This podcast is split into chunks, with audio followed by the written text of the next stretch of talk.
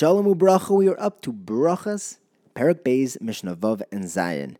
In Mishnah Vav, the, the Mishnah tells us another story about Rabbi Gamliel. Now we know that if one of the Shiva Kravim passes away, the Ovel is usher in any Tanug.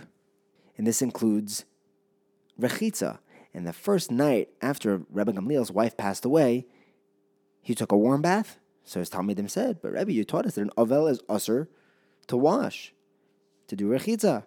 He told them, I'm different because I am an istinus. This means that he has a delicate composure, constitution, and not bathing would cause him pain. And while an Ovel is not allowed to partake in pleasurable activities, he doesn't need to inflict himself with pain.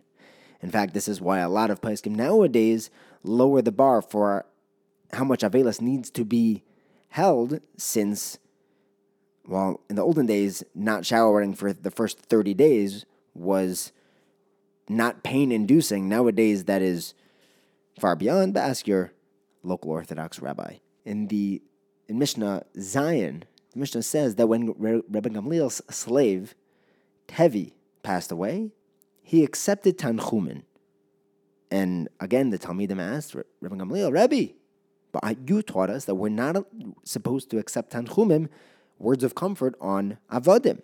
So Rabbi Gamliel says, Tevi, my slave, was different. He was not like other Avodim. He was a kosher. He was, like the Gemara in Sukkah tells us, he was actually a Talmid Chacham. He would dafka sleep under a table to show, because he knew that over there you weren't Yaitza Sukkah, to make room for other people. Tevi was special, and that's why he was able to accept Tanchumim. Thank you for learning with me. Have a wonderful day.